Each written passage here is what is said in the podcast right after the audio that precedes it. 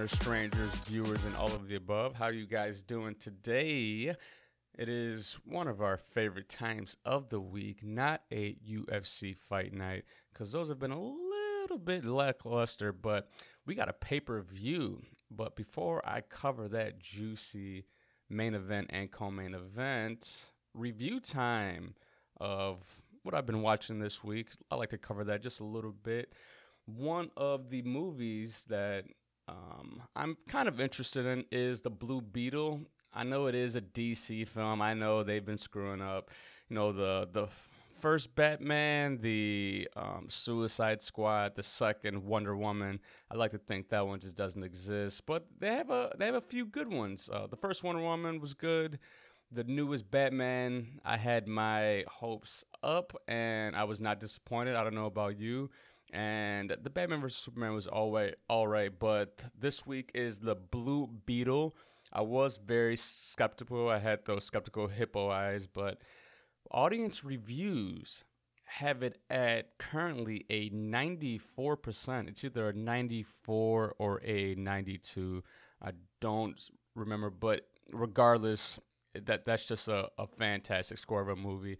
Planning on checking that out next Friday and let you guys know how it is. If you've already seen it, let me know uh, join in my Twitch account where we do stream some video games and let me know about movies that are coming out, the ones you want to see, or ones that you have seen that really do fly under the radar because we know we like to uh, watch those indie gems, those hidden movies that come out that nobody really catches because th- those are always my favorite. But yeah, Blue Beetle, that's the only one main one out in the States now. I know there's uh, a few of those just corny ass um, comedy movies that are coming out, like what's the Haunted Mansion, and uh, just that's the only one I can think of off of the top of my head. But yeah, the Blue Beetle, I think that's the only one that I'm really excited for. If there's any more out there, let me know.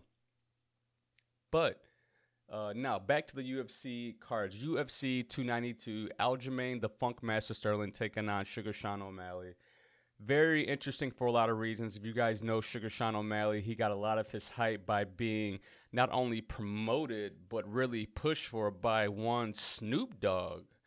Snoop Dogg himself, if you guys remember, he was on the Dana White's Contender Series. He was fighting um, a guy, he was a rookie guy, and he was at the table with uh, Snoop Dogg and Uriah Faber on the sidelines.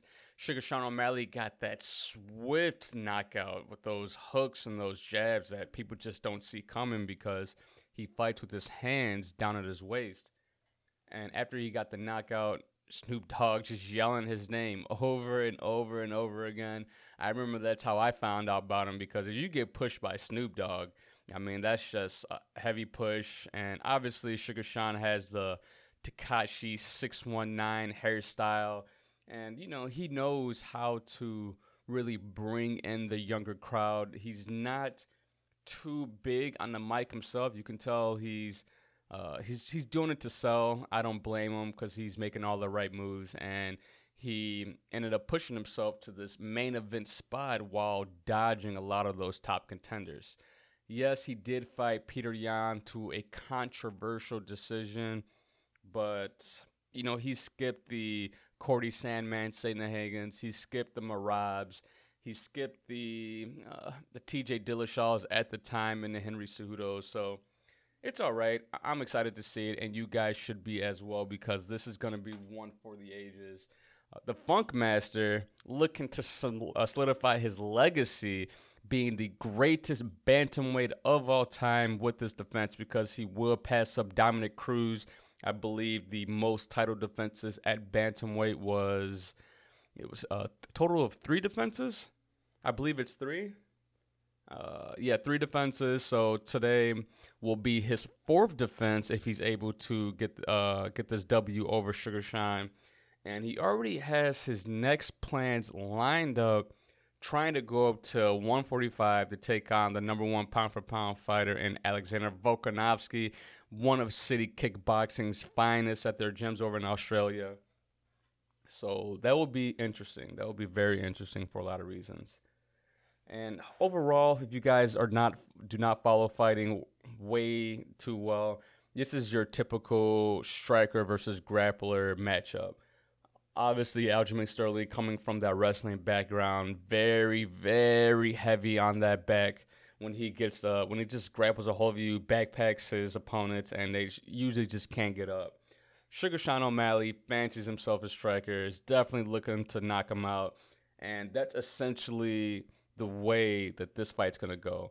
If Aljamain Sterling can't get Sugar Sean down on the mat, it's gonna be a long night for him and vice versa. If Sean O'Malley can't stuff those takedowns, I see this one ending fairly quickly, probably inside of three rounds. Can this go to decision? Yes, but Sugar can't win on the judges' scorecards. More than likely not happening. So I do predict this one to be ending within the first three rounds. I do have my money on the reigning champion, the Funk Master, Aljamain Sterling. I'm going to say decision or finish with inside of three rounds, but don't be surprised if Sugar Sean could get this knockout. He has had a year, a year to really prepare for this matchup. He knew he was getting the title shot. He chose to sit out, which is smart. He has been doing nothing but working on his takedown defense. And, and we are really going to find out today if Sugar Sean is the real deal or not the UFC obviously wants Sugar Sean to be champion because he brings in those younger eyeballs to the sport. He's really tapping into that younger generation market. And they need that. They know that's where the money is. The UFC don't really want wrestlers as champions because they do just lay on their opponent. And Aljamain Sterling is the, he's the definition of that when it comes to all the champions from 125 pounds all the way up to 265. He's definitely uh, I was gonna say the most grappling heavy, heavy, but Islam Makhachev at 155 might be the first. Aljamain Sterling the second, but you know what I mean. Final prediction: Aljamain Sterling backpack submission uh, inside of three rounds, and we have a double conundrum, a double championship with Zhang Weili taking on Amanda Lemos. Not the most hot, uh, not the most hyped fight. You didn't see too much promotion. The UFC has been really hanging on this main event of promoting everything. It could be mainly because Amanda Lemos and Zhang Weili don't speak English. Uh, Zhang Weili being from China, Amanda Lemos being from Brazil, so they can't really get that connection with the audience.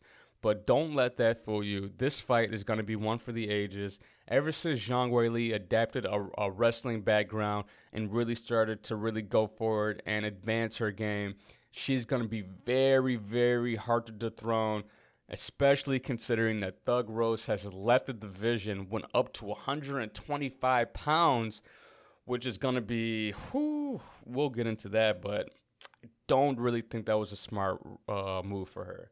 So Zhang Weili, she just might reign dominance and supreme over this 125, no, this 115 pound division. That's what I, is it 125? 115. No, this is a 115, 115 strawweight. Yeah, yes, yes, yes. But yeah, uh, Zhang Weili, Amanda Lemos. I don't think Amanda Lemos is pretty much ready as well. I do think both of these champions are going to be defending their strap. Amanda Lemos, um, she really showed her wrestling deficiencies when she took on Jessica Andrade, when she got submitted standing up in an arm triangle. Not at this level, you just can't do that if you want to be champion. And I just don't really see a person who can get finished like that can advance their fighting game in such a small time period. So on this one, money on Zhang Weili. I do believe she's going to use a very wrestling heavy approach, same as the Funk Master, and I do see a finish coming also inside of the three rounds here. And she's also going to retain her championship and just continue this reign. And the UFC already has another contender in the pipe works with Yan Xiaonan. and they're gonna do uh, Chinese fighter versus Chinese fighter, more than likely in China, because it's gonna make all the money, every single last penny of it. So that's my final prediction for that one. Notable mentions for this card: we do have Ian Garry taking on Neil Magny. Ian Garry really taking on that Conor McGregor approach and I do believe he's going to get the TKO inside of two rounds. Chris Weidman making his debut after two years after breaking his leg. and he's going up against Brad Tavares. Very tough matchup for Chris. I do believe he's going to play it safe and get the submission there. And then Marlon Chito Vera taking on Pedro Munhoz. That's going to be a banger. Knockout is coming on that fight. And I'm going to stay away from that one because I don't know what's going to happen. Definitely tune in to that one, everyone. And we did have Cody Garbrandt on there, but he did get injured. So rest up, champ. He'll be back. And that is the main ones for this card. Let me know what you guys think. I will be doing a, a watch along party on my Discord and on Twitch as well. Will be my friends on tonight. We'll be hanging out, chilling. It'll be a couple of us in there, about a dozen or so. So make sure you guys uh, join my Discord, um, log up to my Twitch, uh, watch some Street Fighter gameplay, and let me know what you guys think. And I will see you all next time.